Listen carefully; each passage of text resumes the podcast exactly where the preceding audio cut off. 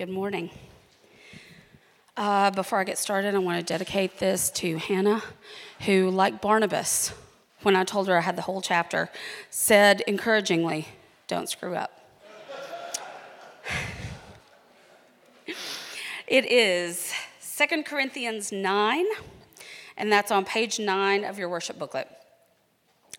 Now, it is superfluous for me to write to you about the ministry for the saints, for I know your readiness, of which I boast about you to the people of Macedonia, saying that Achaia has been ready since last year, and your zeal has stirred up most of them. But I am sending the brothers so that our boasting about you may not prove empty in this manner. Matter, so that you may be ready, as I said you would be. Otherwise, if some Macedonians come with me and find that you are not ready, we would be humiliated, to say nothing of you, for being so confident. So I thought it necessary to urge the brothers to go on ahead of you and arrange in advance for the gift you have promised, so that it may be ready as a willing gift, not as an exaction. The point is this whoever sows sparingly will reap sparingly, and whoever sows bountifully will also reap bountifully. Each one must give as he has decided in his heart, not reluctantly or under compulsion, for God loves a cheerful giver. And God is able to make all grace abound to you, so that having all sufficiency in all things at all times, you may abound in every good work. As it is written, He has distributed freely he has given to the poor. His righteousness endures forever. He who supplies seed to the sower and bread for food will supply and multiply your seed for sowing and increase the harvest of your righteousness. You will be enriched in every way, to be generous in every way, which through us will produce thanksgiving to God. For the ministry of this service is not only supplying the needs of the saints, but is also overflowing in many thanksgivings to God. By their approval of this service, they will glorify God because of your submission that comes from your confession of the gospel of Christ and the generosity of your contribution for them and for all others, while they long for you and pray for you because of the surpassing grace of God upon you. Thanks be to God for this inexpressible gift. This is the word of the Lord.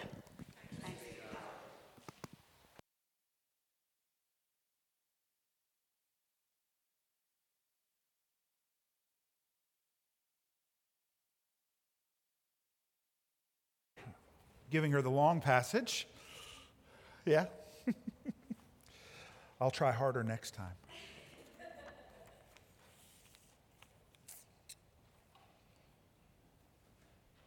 One of my least favorite and perhaps favorite Christmas movies is the movie A Christmas Carol.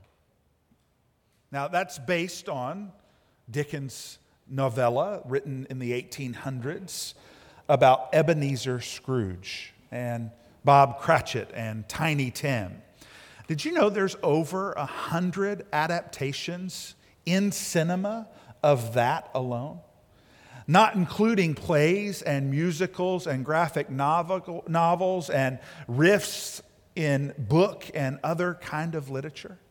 That there has been so much written about this story.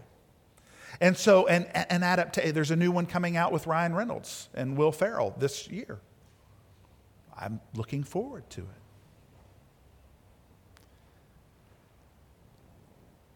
It's the story of a cranky old miser. This guy who has all sorts of things and he just can't give it away.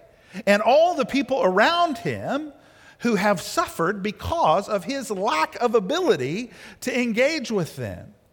And as these ghosts come and talk to him, these Christmas past and Christmas present and Christmas future and his old partner, I'm hoping I'm not spoiling for this for you all.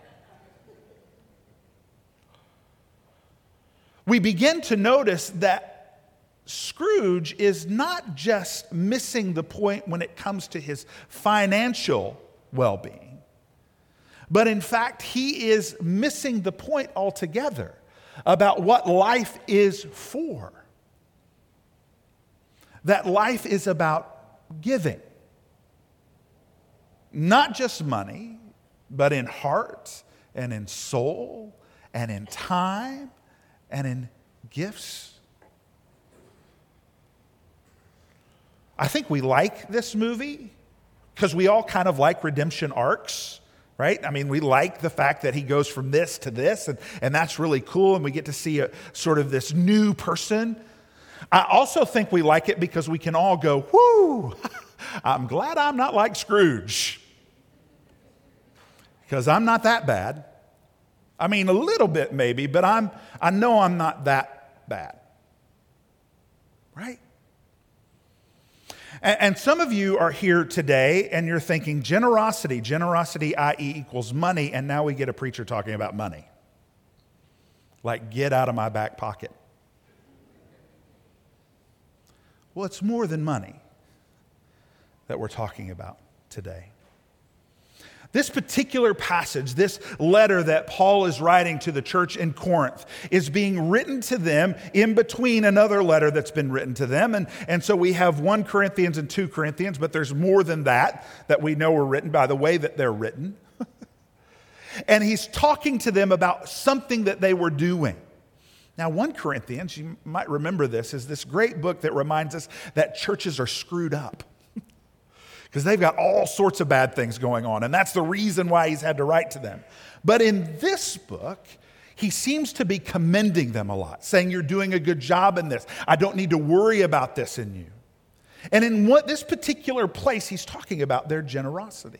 He's saying to them, I don't need to worry about where you're at in this because you're already doing a really, really good job. And that verse 1 says this Now it is superfluous for me to write to you about the ministry of the saints. He's saying that because he's just written about it. Right? In chapter 8, he talks to them about this giving of generosity that takes place among the churches. Let me read it to you. If you, if you have your devices open or you want to grab the Bible, it's in 2 Corinthians chapter 8. He says, We want you to know, brothers, about the grace of God that has been given among the churches in Macedonia. For in their severe test of affliction, their abundance of joy and their extreme poverty have overflowed in the wealth of generosity on their part. For they gave according to their means, as I can testify, and beyond their means of their own accord begging us earnestly for the favor of taking part in the relief for the saints. So there's something that has happened, and the churches around the world at that time are giving relief. They're giving money to make sure that these people that are in suffering are receiving good gifts of protection to move forward. And so, this church in Macedonia, which it says is living in extreme poverty, but abundance and joy, beg to be a part of it. How can we give? And it goes on and says, and this is not what we expected, but they gave themselves first to the Lord and then by the will of God to us. He goes on and he says, We encourage you then, knowing that you are part of this. He says, But you, as you excel in everything, in faith, in speech, in knowledge, in all earnesty, and in our love for you, see that you excel in what? This act of grace. I love that part of this passage. Because if you remember the very first Sunday that we started this series, when we were talking about what does it mean to be devoted? What does it mean to go beyond ticking the box? We recognize that being involved in God's story, reading His Word, putting it in our hearts, we realize that gathering together as a worship people that are bringing all to God and seeing how awesome He is and worshiping Him, that praying, actually giving our heart to that communication, not a monologue, but a dialogue with God so that we are interacting with Him and talking with Him. That even as we talked about last week with hospitality, that all those things are beyond ticking the box. It's not about doing something, it's actually an act of grace that is given to us. And that's what Paul reminds them here of that you will excel also in this act of grace. Then he goes on to tell them that he knows that they will. So he gets to this passage and he says to them again, It's kind of superfluous. It is. In fact, I don't need to say this again because you are already ready to do this. You can't wait to do this.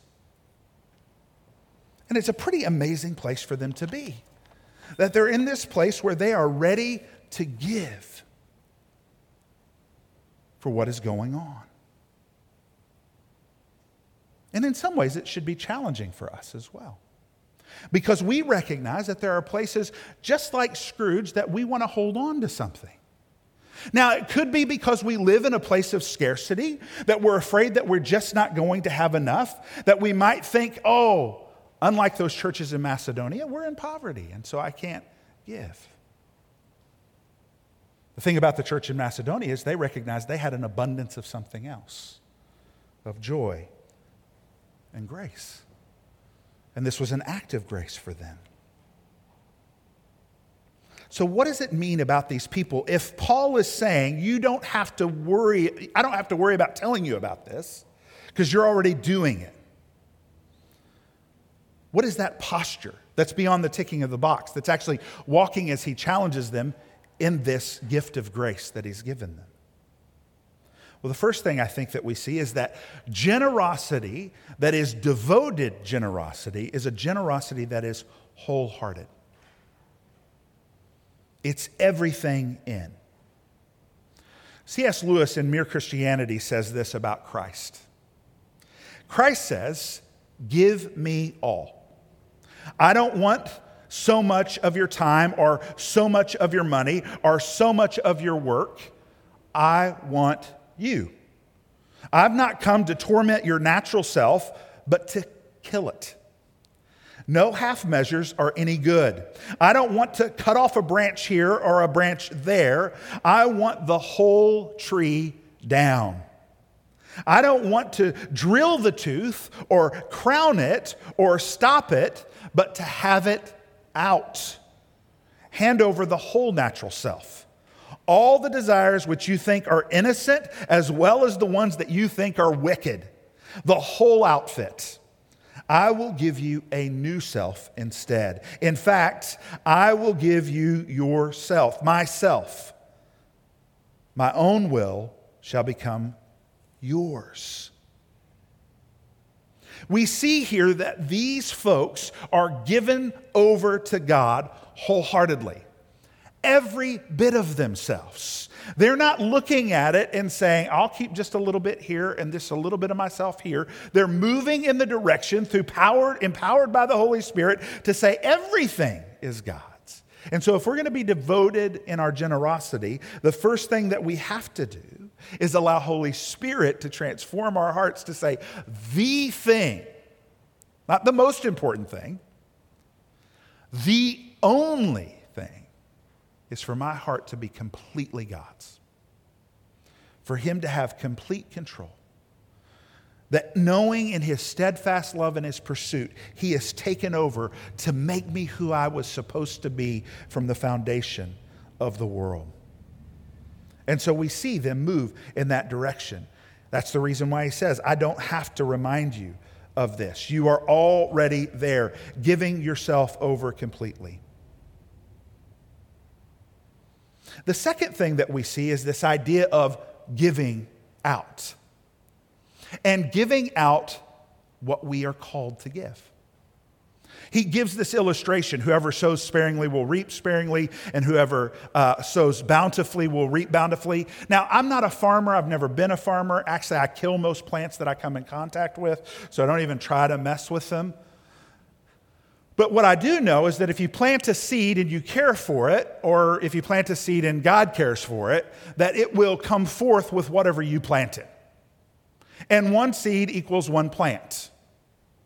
Most of the time, I think.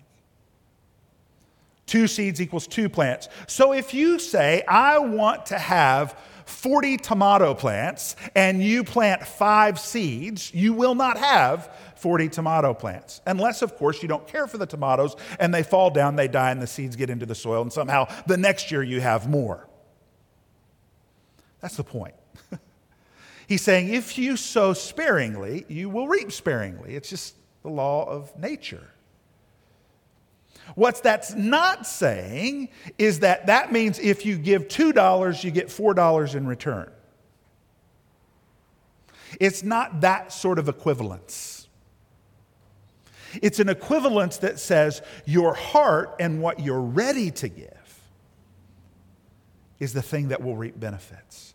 That as your heart is turned towards wholeheartedness, as your heart is moving away with scarcity and towards the abundance of God, then in that place you will then sow what you know you can sow. And you will reap from that. So, what that means for us is this there are moments and times and places in our lives where the sowing that we can do is limited. It's limited by where our heart is, about what we're thinking about, about the anxieties and fears of the world that have overshadowed us. Now, that just means that you'll be reaping that little bit. That's not a bad thing, it's a proportional thing. But it also challenges us to look at it and say, is there places where I can sow more? Is there places where I'm holding back because of fear or because of scarcity or worry? And he deals with that right after. Because he says, each one must give as he has decided in his heart, not reluctantly or under compulsion. For God loves a cheerful giver. So, if we are going to be devoted in our generosity, then we must do it from a place of joy, of cheerfulness. So, if you are involved in someone's life, if you're part of a gathering of people, and in that place you begin to think, I have a duty to give, and I'm only giving because of duty, that's a small sowing. So you reap small. However, if you are giving because it is springing from the joy that you have, knowing this is a grace of God that's been given to you, and you have the opportunity to give joyfully, cheerfully to them, then that is a large sowing, no matter how small the amount of giving might be. That's the reason why Jesus tells us about the widow's mite. So, widow comes in, she has very little, and she gives it. It's her heart that is important here, not the amount that she gives. And the same is true for us. That if you're doing it out of compulsion, or you're doing it out of being seen as if you're doing it the right way, or you're doing it just to tick the box, hear me, you've sown miserly, miserly, smallly. because your heart is not filled with the joy that comes from recognizing the grace that God has given us to give. And then we see, in order for us to move into that place of being devoted in our generosity, is we give in regularity.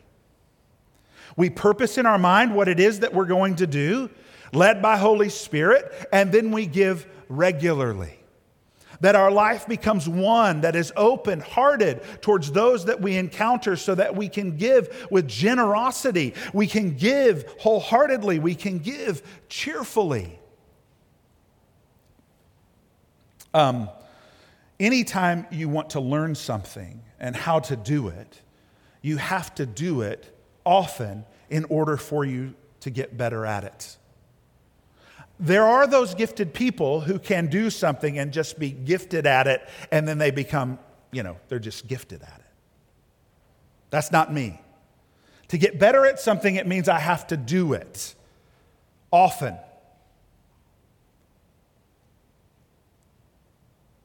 We are all that way with giving, with opening our hearts in generosity. We will be poor at it when we begin the process we won't know if we're doing it right when we begin the process. But if we do it, and if we do it with regularity, it becomes easier.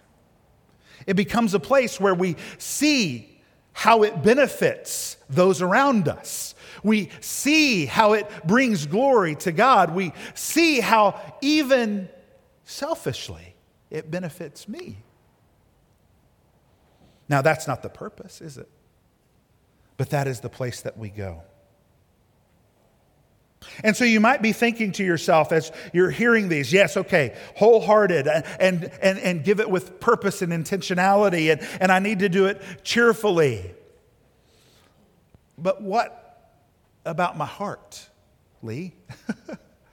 what about the fact that it is hard for me to look out in the world and not have fear that I won't have enough? What about that I might not be in that place of being able to do that? I think Jesus reminds us of that very well in his Sermon on the Mount, where he reminds us of these things. Do not lay up for yourself treasures on earth where moth and rust destroy and where thieves break in and steal, but lay up for yourselves treasures in heaven where neither moth nor rust destroy and where thieves do not break in and steal. For where your treasure is, there your heart will be also. He goes on to say, No one can serve two masters, for either he will hate the one or love the other. He will be devoted to one and despise the other. You cannot serve God and money. A generous heart, a heart that moves towards that place, is a heart that's their treasure is in heaven. That I know beyond a shadow of a doubt that God's steadfast love is pursuing me bringing me into whole relationship. And because of that, I know that He is with me, caring for me, providing for me. Now, that doesn't mean that every one of my needs, physically, mentally, emotionally, are met at this moment, right now, forever and ever and always. But what it does mean is that God has put me in a relationship with Himself and with others, that if I have need, I should have those who walk along with me. And when I have abundance, I have those I can share with. Because my heart is not trapped in this world. The reality is this a generous, devoted heart is a rebellion against the world that we are in today. Now, I know that every year since I've been here, the telethon has raised more money each year. If I've learned anything since I've moved here, is that Aussies are great at giving in a crisis.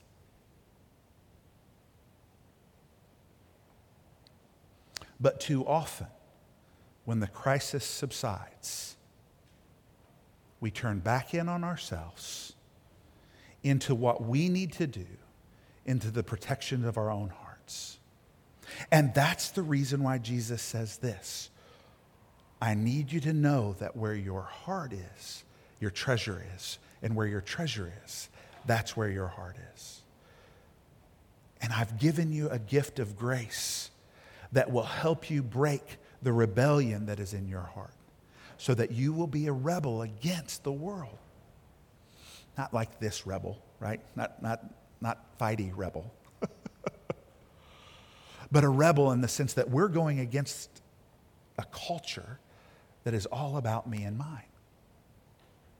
And to say, I don't have a me or mine anymore is trying and that's the reason why we have to remember that it's this gift of grace that's been given to us so that we can walk in that way. Okay. Ebenezer Scrooge. All the ghosts show up and they leave him alone after it's over. And he wakes up on Christmas morning. He's been convicted. He's going to change, right? And he jumps up and he looks out the window and he sees some young boy walking. And he says, What day is it? And He says, Christmas. He said, I, have not missed it. And he goes out and he buys all sorts of things for people. And he get, goes to Tiny Tim's house and Bob Cratchit. And, he, and all of a sudden, people are like, This is this amazing change in, in Scrooge's life.